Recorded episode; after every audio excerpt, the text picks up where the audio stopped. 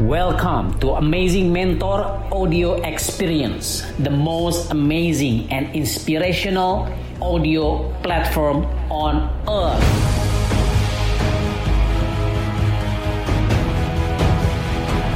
Happy listening. Assalamualaikum warahmatullahi wabarakatuh. Kembali bersama saya Andi Kir, Amazing Mentor dan sebelah kiri saya ada pria ganteng. Ya, siapa nama lu? Ronnie Rich. Ronnie Rich dan istrinya yang cantik siapa namanya? Giana. Giana. Oke, dan hari ini Anda lagi nonton di channel kesayangan Anda Amazing Mentor dalam sebuah acara The Mentor, sebuah acara yang mempersembahkan kami saya menghadirkan mentor-mentor yang semoga bisa menjadi inspirasi buat kehidupan Anda. So stay tuned.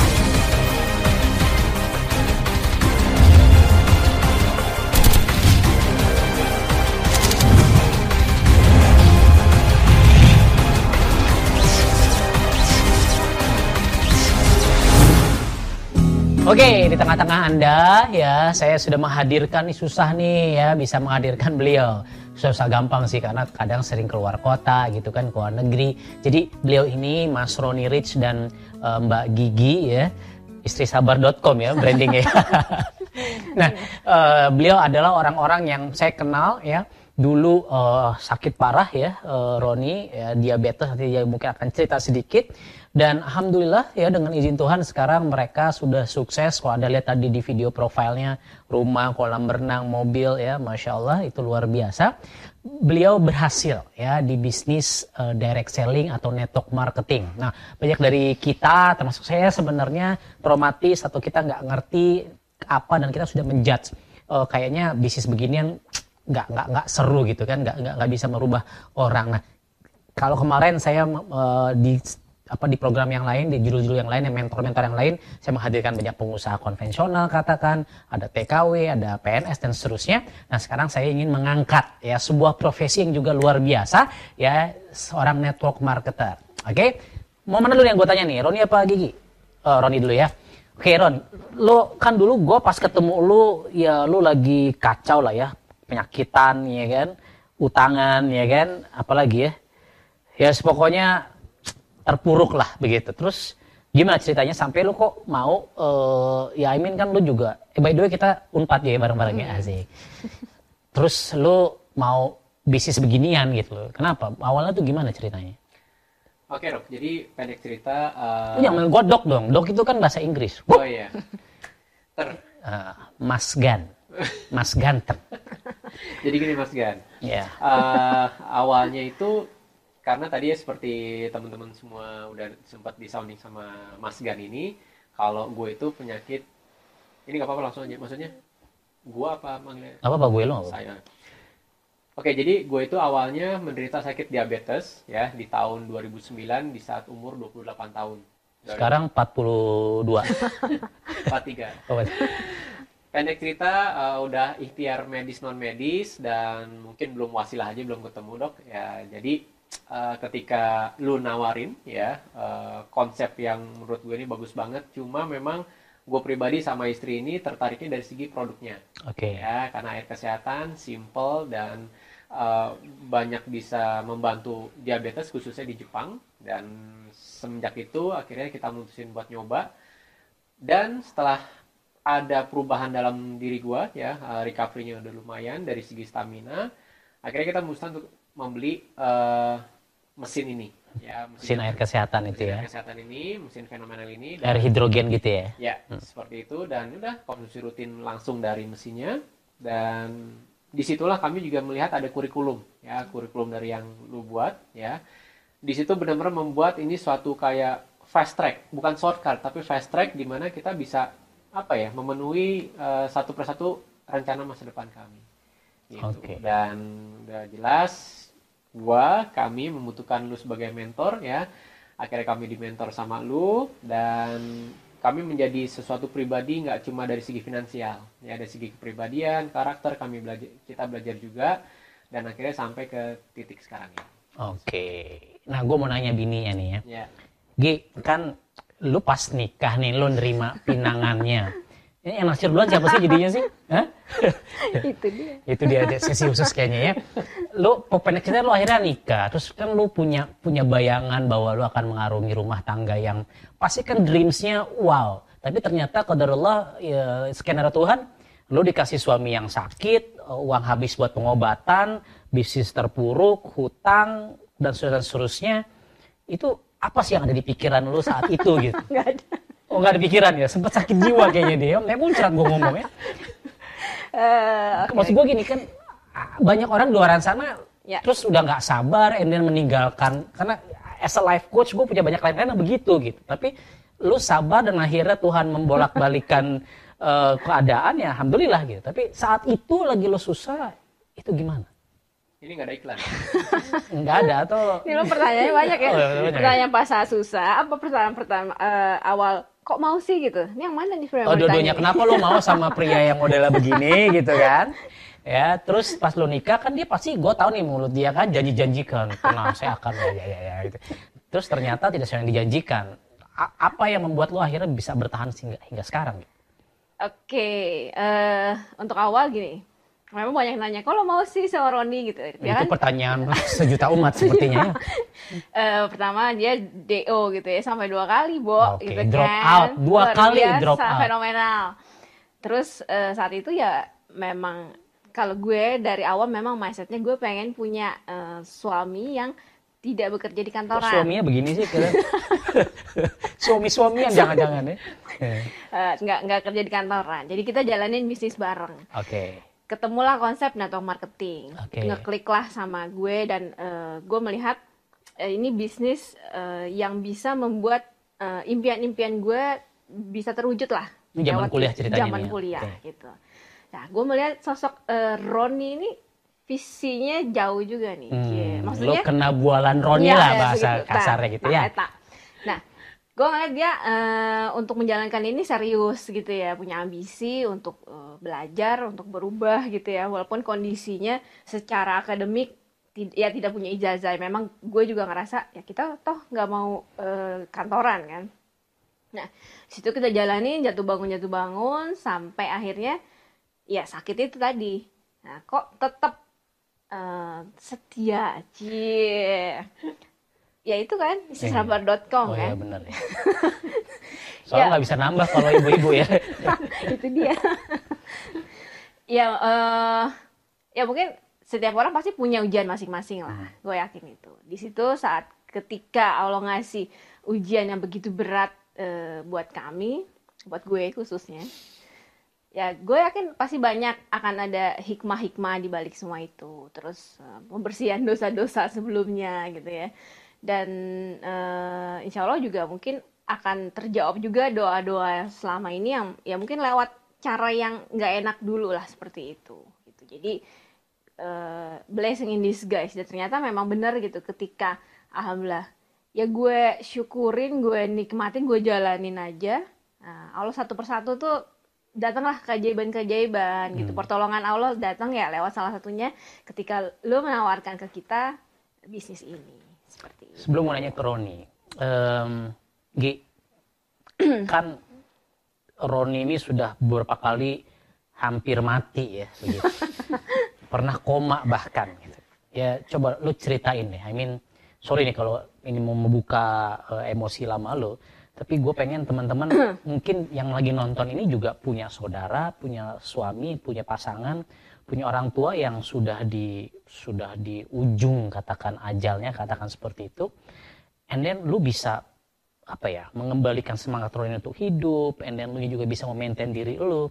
Itu gimana sih ceritanya? Itu kalau ditanya gue juga bingung Oke, ceritain. Oh itu Roni mau meninggal tuh gimana ceritanya? waktu itu yang paling parah-parahnya 2009 saat gue lagi eh, hamil anak kedua Oke. kehamilan umur 8 bulan Mm-mm. eh di situ udah koma ya udah koma terus Roninya koma. koma dua hari udah ya gitulah dokter udah bilang ya udah angkat tangan sebenarnya ini cuma keajaiban yang bisa membuat eh, suami ibu bisa eh, apa pulih bukan pulih malah eh, sadar gitu ya ya di situ ya gue terus cuma bisa berdoa ya maksudnya saat itu juga kondisi luar biasa yang eh, apalagi sih yang bisa dilakuin selain berdoa minta doain orang lain eh, keluarga dan seterusnya. Ya Allah kalau memang eh, jatah umur suami saya masih panjang tolong mudahkan tolong beri keajaiban. Dan kalau memang eh, masih dikasih kesempatan semoga beliau ini sisa umurnya tuh bisa bermanfaat untuk orang banyak gitu. Itu aja yang gue eh, terus doain doain. Jadi nggak sekedar hidup eh, biasa tapi benar-benar melakukan perubahan-perubahan dan menjadi manfaat buat banyak orang. Nah di situ satu persatu akhirnya yang nggak langsung juga sih. Prosesnya panjang. Bahkan sampai tiga tahun kemudian kan kita baru kenal bisnis ini. Ya terus dijalanin. Apa pun kita jalanin ya saat itu luar biasa kondisi. Kayak perekonomian kan makin drop makin drop kan. Harus berobat harus ya terapi macam-macam ya medis herbal dan seterusnya. Apa pun kita jalani gitu. Bisnis yang kecil-kecilan bahkan jualan pulsa jualan kue yang eh, bukan gue yang bikin sih ya gitu gue jual kue orang. Di situ seribu dua ribu perak itu kita kita dapetin dan eh, gue meyakini ini proses yang mungkin kita akan dapat besar tapi lewat sini dulu gitu. Tetap yakin aja eh, suatu saat Allah pasti ngasih nih jalannya entah lewat mana tapi keyakinan itu yang selalu eh, ada di dalam diri gue gitu mas nggak mungkin lah Allah nggak nolong gitu toh kita melakukan hal yang memang Allah Allah eh, suruh gitu ya Allah suka itu aja sih Oke, jadi kalau tadi coba gue simpulkan sedikit dari pengalaman eh, Mbak Giana, yang pertama doa, oke, Hmm. benar ya? Tulisan doa di sini kan doa. Terus, tapi doanya bukan cuma doa eh, supaya suaminya sembuh ya, tapi ketika diberikan kesempatan hidup lagi bisa bermanfaat buat orang lain, oke? Ya, beda doa, beda cerita pastinya. Terus yang kedua, ikhtiar tadi ya, lu nggak malu-malu ya jualan kue ya kan? Eh, seribu dua ribu keuntungan. Sedangkan di luar sana banyak orang yang sudah nggak punya gengsian gitu hello gitu kan? Terus yang ketiga keyakinan tadi ya gue tangkep ya yakin bahwa Allah ini akan memberikan sebuah solusi kalau lu sudah doa sudah ikhtiar dan keyakinan ada lagi mungkin ya gue pegang banget tuh saat cuman satu surat aja di Al-Quran yang Hmm. bener-bener gue pegang saat itu memang pas Surat banget ke tuh? eh, Al-Insyirah Alam Hmm. Nasrul Al-Kasadrok surat Allah tuh menjanjikan kelapangan kesulit eh sesudah kesulitan pasti ada kemudahan dan sampai dua kali gitu ya Allah berjanji di situ ya bahkan anak kita kita namain Insyira Hmm. anak kedua yang lahir saat beliau koma itu. Hmm. jadi ya itu aja. Ah, yakin deh yakin. Ini memang lagi sulit nih tapi pasti akan ada kemudahan. Ada kemudahan dan kemudahan. Alhamdulillah. Dan yang gue lihat juga waktu itu gue pernah jadi saksi ketika kita ke Jepang ya. Mhm. udah mau meninggal lagi nih orang. Yang kedua kali, yang kesekian kali. yang kesekian kali sih ya. Eh, gue udah pesen, Ron gue itu ya minta drone-nya ya apa warisan lo gue udah pesen begitu sebenarnya terus yang gue lihat dia eh, atau mungkin Gigi nggak sadar tapi gue memperhatikan bagaimana Gigi menghadirkan keajaiban dengan sedekah ya Oh ya, jadi itu gimana lu, lu cerita lu kenapa sih lu bisa bener-bener yakin dengan kekuatan giving gitu eh ya kan gini. Jadi saat waktu di Jepang itu tuh benar-benar yang ya Allah, gue, ya Allah kasih lagi gitu ya. Ya Allah, apalagi sih yang mau engkau kasih ke kami nih. Hmm. Kita meyakini ini bungkus permen gitu ya. Kalau dalam magnet rezeki pasti ada sesuatu di balik eh, bungkusnya gitu.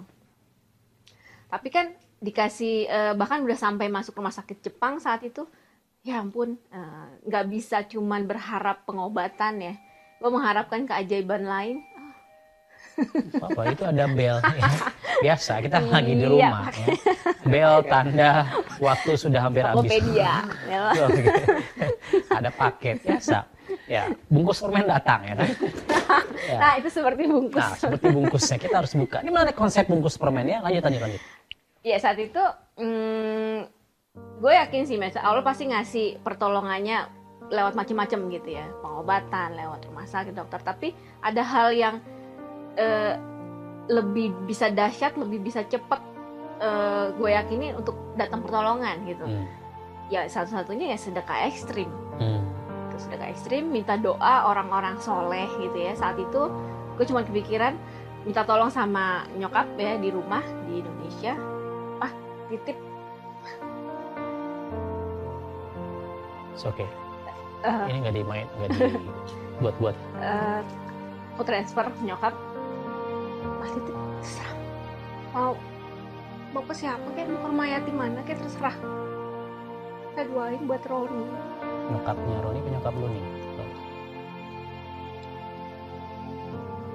ya saya doa aja buat kesembuhan Roni. Mudah-mudahan kalau memang Roni masih ada umur akan semua penyakitnya jauh lebih sehat Tisu dong, tisu dong, tisu dong. Aduh, ada tisu nih. sorry sorry sorry Sakit aja. kok jadi Well. nangis sih Kalau kita lebih panjang lagi, ini lebih banyak tangis air mata ya. Thank you ya. Drama Office boy kita nih orang Batak nih. Dra- jadi eh, saat itu memang benar-benar drama Jepang drama Jepang ya. Hmm. Ya, gue lihat sendiri ya bagaimana kehebohan di Jepang masuk ke rumah sakit Jepang dan luar biasa lah. Oke, sekarang masuk ke bisnisnya dan kan dulu lu udah sering ya banyak network marketing yang lu jalanin kan. Lu join jalan gagal join belum berhasil dan seterusnya. Hingga sampai akhirnya let's say like five years ago kita ketemu lima tahun yang lalu terus akhirnya lu berhasil. Dan saat itu kan yang gue inget ya lu lagi lagi ya sakit lagi terpuruk-terpuruknya. Gue datang ke rumah kontrakan lu gitu kan. Ya lah gue sebenarnya sedih juga gitu kan. Dan oh gitu malam-malam ya jam berapa gue datang sekitar jam setengah sepuluh setengah sepuluh sampai malam lah kita ngobrol ya gimana lo akhirnya bisa mau percaya sama peluang ini lagi network marketing dan akhirnya bisa membawa lo ke kehidupan seperti ini gitu Oke. Jadi sebenarnya sih eh, tadi benar udah berapa kali kendaraan kita gonta-ganti. nggak usah disebut lah ya yang Nggak gitu usah ya. seperti itu. Nah, malam itu gue mungkin ada engagement dengan siapa yang menawarkan gue. Hmm. Dan ini lo ya, gue ngeliat ada gue ngeliat ada beliefnya. Ini serius ya, eh, teman-teman semua ada beliefnya dan dan ya untuk sosok lu juga mungkin waktu itu belum seperti sekarang sukses besar ya, masih masih masih berproses. Tapi gue ngeliat di sini ada ada hope yang besar banget yang lu tawarin ya. dan ada tukang yang lewat sih kayaknya Ya, ya. Dari tadi nggak bisa stop dulu itu kan. bisa. Bener-bener ya. Iya. Dan eh, apa? Nah di situlah eh, kami memberanikan diri untuk ya udah kita terjun Eh, dengan orang yang tepat juga. Lalu kan, Sebenarnya oh itu lu nggak punya duit kan? nggak punya duit waktu itu nggak punya duit dan Jadi sebenarnya bisnis tuh harus punya modal duit. Menurut lu benar apa salah kayak? Kurang tepat bukan Kurang salah. tepat, kurang oke. tepat ya. Jadi sebenarnya modal tuh banyak ya dari niat itu juga modal sebenarnya banyak. Kalau eh, hanya mengandalkan uang aja ya kita nggak akan pernah bisa mulai seperti itu ya. Dan dan gue ngeliat lu juga berantusias walaupun lu juga mungkin belum dapetin hasil secara eksponensial konkretnya adalah kita melihat siapa sosok yang mau mementor kita seperti itu dan eh, akhirnya udah kami ya kita memberanikan terjun dan ya udah samina watona aja sebenarnya. Di kondisi itu memang sebenarnya eh, serba konflik ya satu sisi. Ya karena gue sakit gue juga mungkin keterbatasan stamina. Tapi di satu sisi gue harus bangkit. Karena kenapa? Karena gue ngelihat kalau kita ngebantu orang kita pasti dibantu Allah seperti itu. Kita pasti dibantu Tuhan dan otomatis juga dengan mentor-mentor ya seperti lo ya kita berterima kasih banget ya sampai ke detik ini Yang yang gue ingat kan waktu itu jadi memang karena beliau masih sakit, lu lu cuma punya waktu kayak dua jam sehari untuk beraktivitas. Iya. Sisanya lo tepar gitu kan. Iya. Terus ya and doing a business itu kan lu harus keluar rumah, lo harus edukasi and then terus lu gimana manage itu semua gitu. Oke. Jadi pertanyaan yang sering banget orang tanya, ini gimana memanage uh, stamina energi segala macam? Karena seorang penderita diabetes itu ya benar-benar staminanya drop sekali. Benar tadi sehari cuma bertahan dua jam, itu pun dua jam juga rebahan, ya pipis juga pakai pispot, mandi waslap segala macam. Nah, gimana stamina uh, menstrategikan stamina gua? Sebenarnya contoh ketika kita ketika gua ada janji hari Rabu, itu Senin Selasa itu uh, clear area bahasanya. Nge-charge baterai Ngecas, dulu. nggak emang nggak diganggu segala macam uh, uh, apa namanya butuh ketenangan lah dok seperti itu dan ketika Rabu pun juga sama ketika Rabu ya uh, gue pergi ke tempat prospek ya mungkin edukasi segala macam ya udah ketika itu biasanya hanya cuma bisa satu kali Hmm. gitu loh Uh, sekali edukasi udah nggak bisa double janji itu nggak bisa book ketika pulang ya udah uh, gigi udah tahu ya istri udah tahu kalau misalkan ini ya udah uh, mungkin agak bukan agak letih gitu kan istirahat butuh istirahat segala macam dan untuk melakukan edukasi lagi itu biasanya dua tiga hari setelah itu. Hmm. gitu. Dan dan dari situlah karena gue ya gue berpikir kalau oke ini mungkin dengan orang lain kalah di stamina. Tapi apa yang membuat gue harus bangkit ya udah ketika edukasi itu gue benar-benar all out. All out bahkan gue tidak menjual maksudnya eh, nggak mau merasa dikasihani ayo dong beli saya kan diabetes enggak. Saya hanya bilang eh, ibu-ibu pasti bisa ya. Bahkan banyak orang-orang yang di bawah ibu apa segala macam itu bisa menjalankan ya apalagi bapak seperti itu. Jadi nggak berlaku kalau kita mengedepankan ya penyakit kita kekurangan kita nggak bisa ngomong iya. Kalau pengen alasan ya nggak akan berubah hidup kita dong. Hmm. Akan selalu ada alasan pasti untuk akan ada obstacle seperti itu. Yang menarik teman-teman eh, pemirsa The Mentors. Jadi dengan segala keterbatasan waktu, tenaga, uang yang ada, dia punya dua kali seminggu. Tadi gue demen lo ngomong lo all out, sedangkan yang lain mungkin punya banyak waktu karena dia lupa akan nikmat waktunya, jalaninnya mungkin nggak nggak all out gitu ya. Jadi ya itu yang gue pelajari juga sih orang kalau mau sukses itu bukan soal full time atau part time, tapi lo fokus berapa yang lo punya. Kalau Roni cuma punya dua jam sehari, dia fokus di dua jam itu, and then ya lo bisa lihat sekarang kehidupannya. Oke, sekarang gigi. Nah, lu kan tahu nih, laki lu sakit lah, ya kan? Dan pasti kan kalau udah capek dia uring-uringan lah apa. Itu kan intensitas emosi juga mungkin bisa bikin sepaneng dan seterusnya. Terus lu gimana gitu bisa? Maksud gua, lu tipikal yang janganlah gitu kan daripada lo meninggal di jalan gitu kan atau ber- lo ayo harus fight gitu terus lo juga ya kan lo juga ikut bantu kan presentasi edukasi itu gimana sih lo manage eh, satu pertanyaan gue ya satu manage emosi lo terus yang kedua manage waktu lo sebagai istri sebagai rumah tangga dan sebagai network marketer juga gitu Oke, sebenarnya tadi eh, mau nambahin yang tadi, yang Hmm. dilakuin eh, Roni selain itu, dulu tuh kita manfaatin sosial media juga. ah cata Iya, dulunya dulu tuh zaman zamannya BBM, itu Oke. kita pakai banget BBM kita jadi duit gitu. Hmm. Karena dia keterbatasan wirawiri ya dan alhamdulillahnya dia juga seneng kan ya mainin eh, sosial media gitu. Jadi tuh pasang aja status di Hmm. BBM terus di Facebook. Itu banyak sekali tuh yang akhirnya nanya kepo dengan terus terang kalau yang kita rasain di bisnis ini dibanding dengan bisnis sebelumnya, kita tuh justru yang dikejar-kejar sama eh, konsumen gitu Oh. loh, sama calon prospek gitu. Eh, Twitter dulu ya masih zaman-zaman kita Twitter kayak gitu. Pokoknya langsung banyak yang eh apaan sih? Pengen tahu dong Itu gitu. follower gue bukan sih Twitter Amazing Iya. Mentor? Begitulah. kemarin Ed Baru aktif juga Twitter gue tadi pagi. Dulu kan juga beliau eh, asistennya Mas Ipo Santo Sabik Hmm. sering bikin seminar-seminar. Nah, pesertanya itu banyak juga yang eh, kenal sama dia. Jadi temenan nih ceritanya di BBM Hmm. gitu. Jadi, apa tuh bisnis apa Mas Roni Mas Roni itu ngeliat-ngeliat ya udah seperti itu. Begitupun gue gitu. Gue juga nggak bisa banyak wirawiri karena waktu itu punya anak ketiga masih bayi ya si Ricci. Ya, gue juga banyak mainin di situ aja gitu. Banyak akhirnya nyangkut banyak termasuk salah satunya Aisyah yang sekarang sudah 6A22 itu awalnya dari BBM Di Malaysia di. Malaysia dia waktu itu masih tinggal di Malaysia dia lihat BBM status BBM eh, salah satu tes testimoni sesuai dengan penyakit suaminya dia cobain terus akhirnya dia beli di sana. Tanpa kita ke sana. Hmm. keren kan gitu. Malah gue yang ke sana Iya, perasaan. iya. sama gue kan Oh iya. ketika dia udah punya jaringan ya baru ke sana ya? Iya. Nah, kayak gitu. Terus eh, apa lagi ya? emosi. Manage. Emosi ya mau nggak mau ya dilakuin ya banyak mendekatkan diri sama Allah aja sih itu sebenarnya lebih. Hikmah lo punya laki Iyo, begini ya. itulah yang membuat gue s- istri sabar. untuk bersyukur lah gue gitu ya Emang- banyak Emang dia pintar nyari istri kan, cuman dia agak-agak.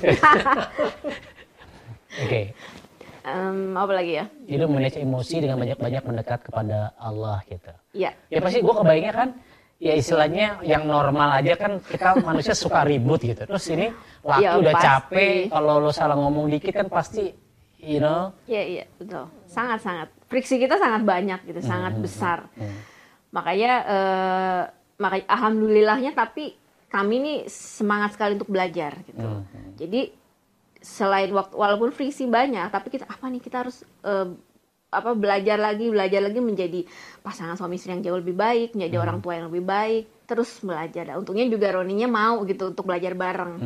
Jadi walaupun memang terseok-seok tapi karena terus kita belajar menggali menggali ilmu dari mentors dari alhamdulillah kan komunitas KAT ini juga banyak sekali ngasih eh, pembelajaran-pembelajaran terutama untuk hubungan gitu ya. Jadi nggak cuma sekedar bisnis.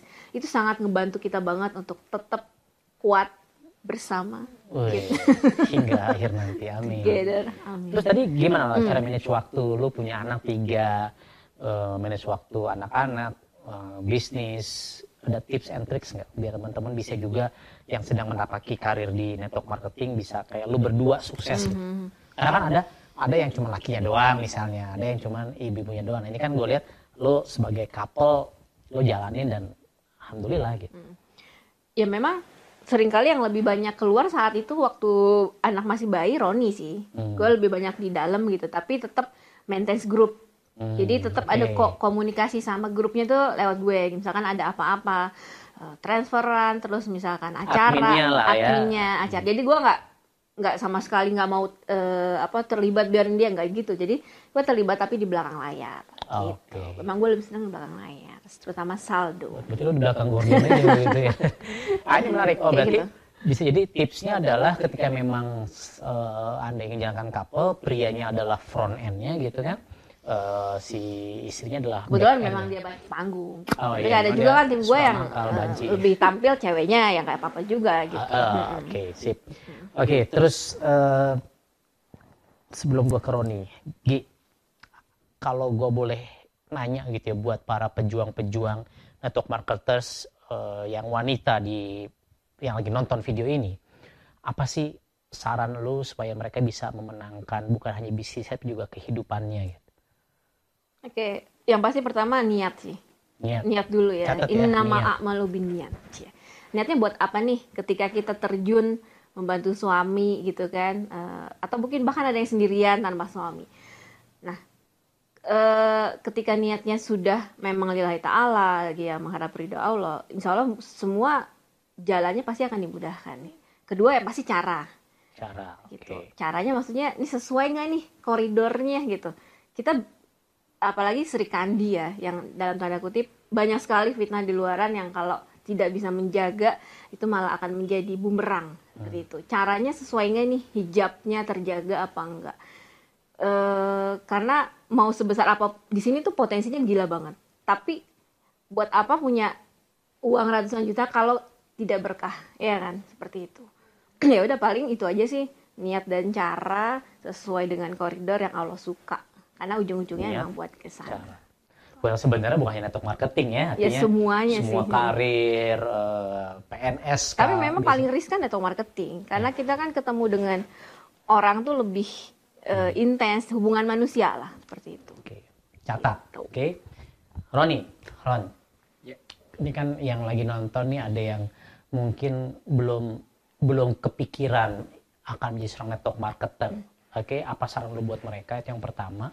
Terus yang kedua, orang yang sedang jatuh bangun jadi seorang network marketer atau apa sih saran lu langkah-langkah awal untuk membangun bisnis di network marketing supaya lu bisa punya bisnis network marketing yang yang jalan walaupun lu nya lagi jalan-jalan gitu loh. Oke, buat teman-teman yang mungkin lagi di persimpangan ya, eh, ambil nggak, ambil nggak ini kesempatan, ya, ya, I Kan yang gengsi tuh malu, ih ngapain gitu-gitu. Ya, betul. Jadi ya eh, gini ketika kita berbicara gengsi, ini kita lihat dulu konteksnya dok. Gitu. Konteksnya gengsi untuk apa? Ya kalau disuruh gengsi disuruh nari di jalan telanjang ya pasti gengsi seperti itu kan. Lu bukannya suka suruh gitu. Pernah. dulu. Tapi ini eh, sesuatu kalau kalau gue bilang nih sesuatu yang kalau kita kerjakan secara komitmen dan dan ngeyel untuk ngotot sukses, kehidupannya akan bergengsi. Hmm. Jadi sebenarnya karena kita ini terbebani gara-gara ya lifestyle-nya aja gitu. Makanya ketika kita melihat seorang dengan profesi network marketer, kesannya tuh ya dipandang sebelah mata kesannya nggak begitu elit. Hmm. padahal nggak masalah dilihat nggak elit tapi duitnya elit betul nggak Yo. iya kan Porsche merah Daripada elit tapi duitnya alit. Nah, alit iya. itu kecil maksudnya. tak enak ya ternyata enak nah jadi eh, tadi gimana kalau orang lagi di persimpangan mereka tuh bingung Hmm, saran saya ambil aja karena kenapa terlepas dari teman-teman semua di sini mungkin belum berhasil di bidang network marketing itu banyak pembelajarannya Hmm. ini universitas kehidupan Yes. Tadi seperti istri saya bilang, eh, bertemu dengan orang, komunikasi, kita belajar empati, kita juga belajar mungkin menurunkan ego kita. Mungkin ya kita begitu mulai dari kondisi yang mapan. Tapi mungkin ketika membantu tim, tim kita mungkin kondisi yang sebaliknya, yang belum mapan. Nah di situ kita belajar empati. Jadi ambil aja ya, terlepas belum sukses, banyak pembelajaran. Yang kedua ya tentang tips-tips ya ketika sudah terjun ini gimana? Iya, tadi saya sebenarnya eh, cenderung bukan mengosongkan gelas saya, saya ambil gelas baru gitu loh. Maksudnya gimana tuh? Mungkin nggak ngerti. Ya, jadi banyak orang gini, ya kosongkan gelas kita. Ya, sebenarnya kita punya sesuatu ilmu yang sangat bermanfaat di gelas kita yang dulu. Jadi jangan dikosongin. Ya, slotnya kita pindahin dulu, kita ambil gelas kita yang kosong. Maksudnya tuh ego kali ya. Ego, terus juga mungkin uh, uh, merasa paling tahu, ya, karena yang saya baca di buku juga ketika orang sudah merasa paling tahu, dialah orang yang paling tidak tahu di dunia, seperti itu, ya. Dan tadi saya uh, belajar, belajar dan belajar. Adapun misalkan dari mentor-mentor saya, salah satunya lo dok, men- apa memberikan kita satu pembelajaran dan which is kita sudah tahu kita nggak bilang kita sudah tahu tapi ini suatu hal yang baru lagi seperti itu. Intinya apa? Reminder. Jadi eh, saya kosongkan gelas ya. Gue kosongin gelas Bawa belajar. gelas baru. bawa gelas baru belajar dan eh, tidak tidak ragu-ragu untuk langsung eh, take action ya. Karena kenapa? Banyak ilmu nggak take action juga percuma. Seperti itu. Dan yang pasti eh, tentang hasil ini yang paling penting saya pribadi serahkan kami serahkan kepada Tuhan. Ya kayak tadi mungkin ya edukasi ke mana-mana belum ada hasilnya. Ini belum ada hasilnya. Tapi ketika kita selalu konsisten dan prinsipnya adalah ngeyel ngeyel terhadap kesuksesan itu pasti akan ada buahnya karena satu poin yang saya ingat dari uh, Mas Ipo Santosa beliau cuma bilang kenapa banyak orang ya tidak sukses saya tanya kenapa mas karena mereka tidak membuat sukses itu urgent dok Hmm. saya bilang, gimana contohnya? Konkretnya, Ron.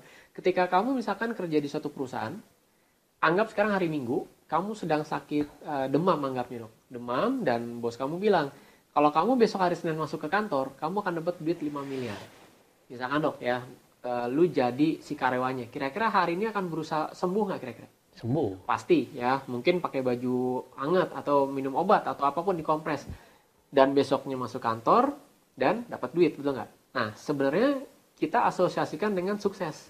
Banyak orang belum sukses karena apa? Mereka pikir nggak urgent, gitu loh. Mereka pikir ah nantilah sukses, mungkin ada mental block. Kalau sukses nanti jadi jahat. Nanti kalau sukses kayak banyak yang ngutangin. Seperti itu. Ini curhat dikit ya seperti itu. Nah, Yo eh.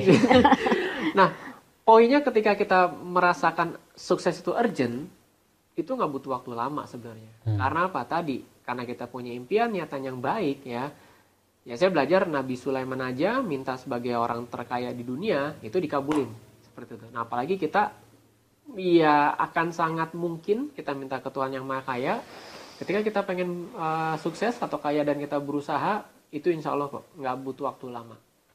Tapi dengan cara dan tadi niat yang benar seperti itu. Oke, jadi poinnya lo harus mau belajar tadi. Oke. Apa lo bawa gelas baru ya kan? Iya. Mau belajar terus apa tadi yang kedua? Eh ikhtiar ya. Ya, ikhtiar. Eh, menempatkan sukses itu sebagai oh caranya. Oh, ca- caranya. eh, caranya intinya eh, ya belajar, eh, maksudnya mau merendahkan ego gitu. Ketika kita merasa sudah tahu itu kita nggak dapat apa-apa. Dan yang ketiga tadi adalah eh, Urgensi. urgensi untuk sukses ya. Kadang-kadang saya belum merasa urgent, ya mungkin kita hanya pribadi belum, tapi suami, istri, anak-anak mungkin mereka udah udah begah gitu loh dengan kita kok hidupnya apa ya di rumah 4L dok ya, lu lagi lu lagi gitu kan, seperti itu. Alhamdulillah. Oke.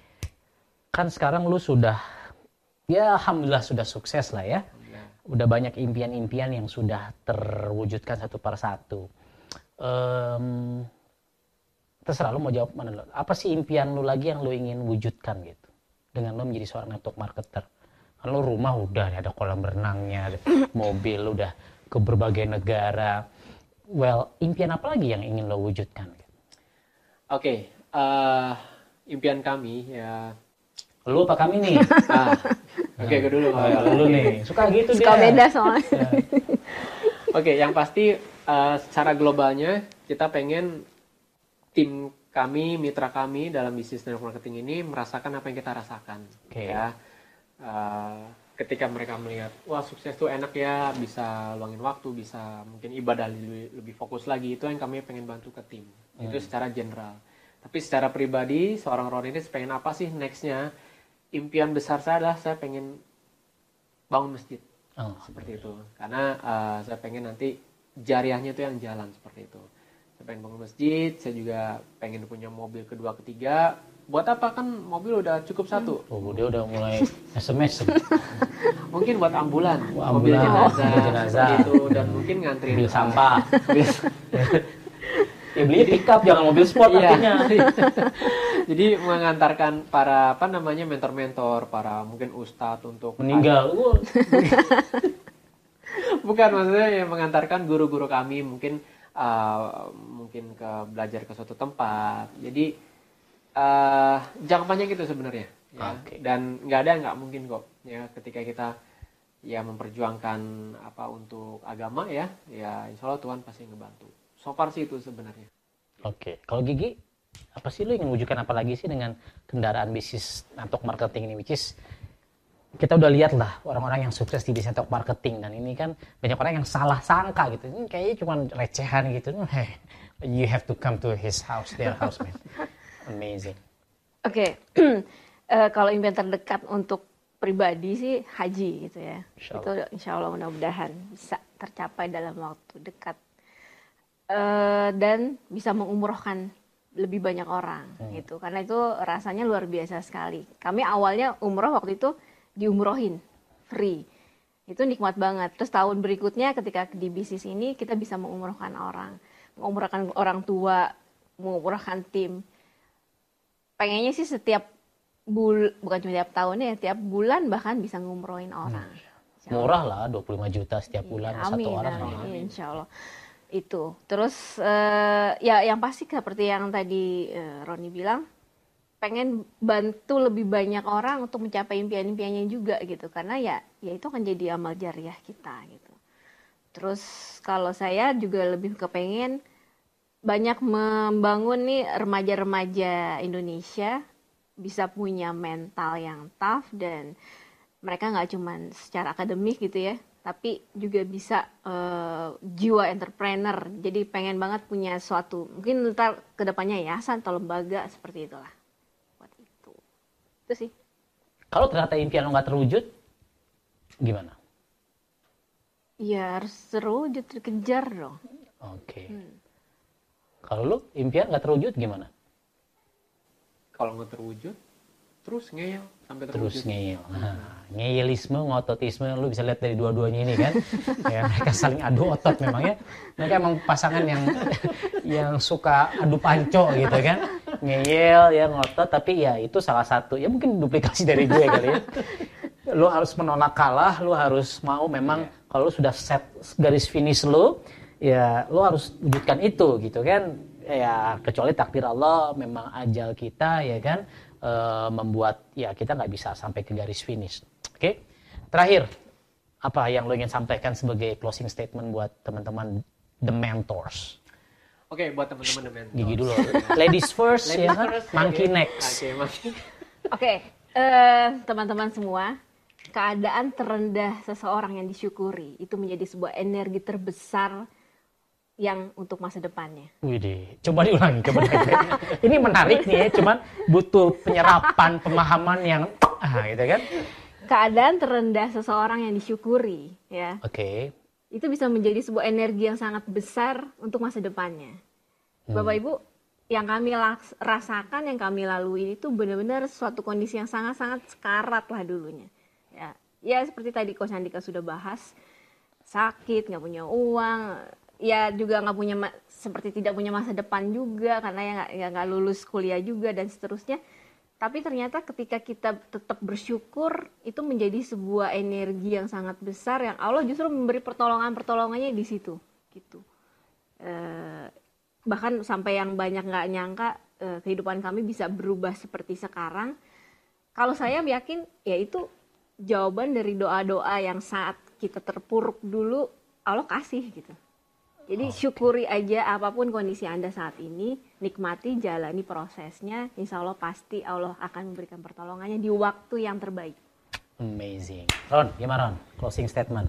Oke, buat para The Mentors, eh, Pemirsa The Mentors, kan Pemir- kalian mentorsnya. Oh iya, oke buat para pemirsa The Mentors, kalau menurut saya adalah hidup cuma sekali, ya kita warnai hidup kita.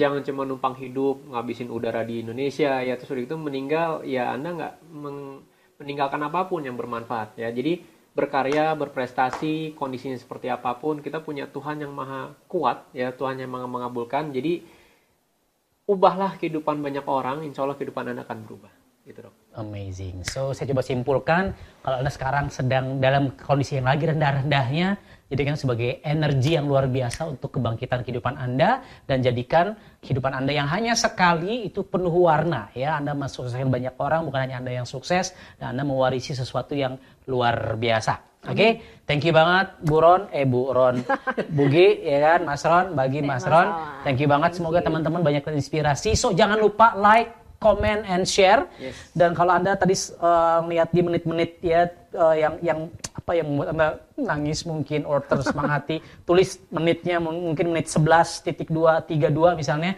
karena saya butuh feedback. Oke, dan pastikan jangan lupa anda subscribe dan uh, turn on the notification yang uh, ada loncengnya, gitu kan, supaya anda terus terupdate uh, video-video dari kami, dari saya Amazing Mentor. Dan pastikan ya hidup anda amazing karena hidupannya sekali. Live once and live amazing. Saya Andika. Ya Ron Iris. Saya Diana. Assalamualaikum warahmatullahi wabarakatuh.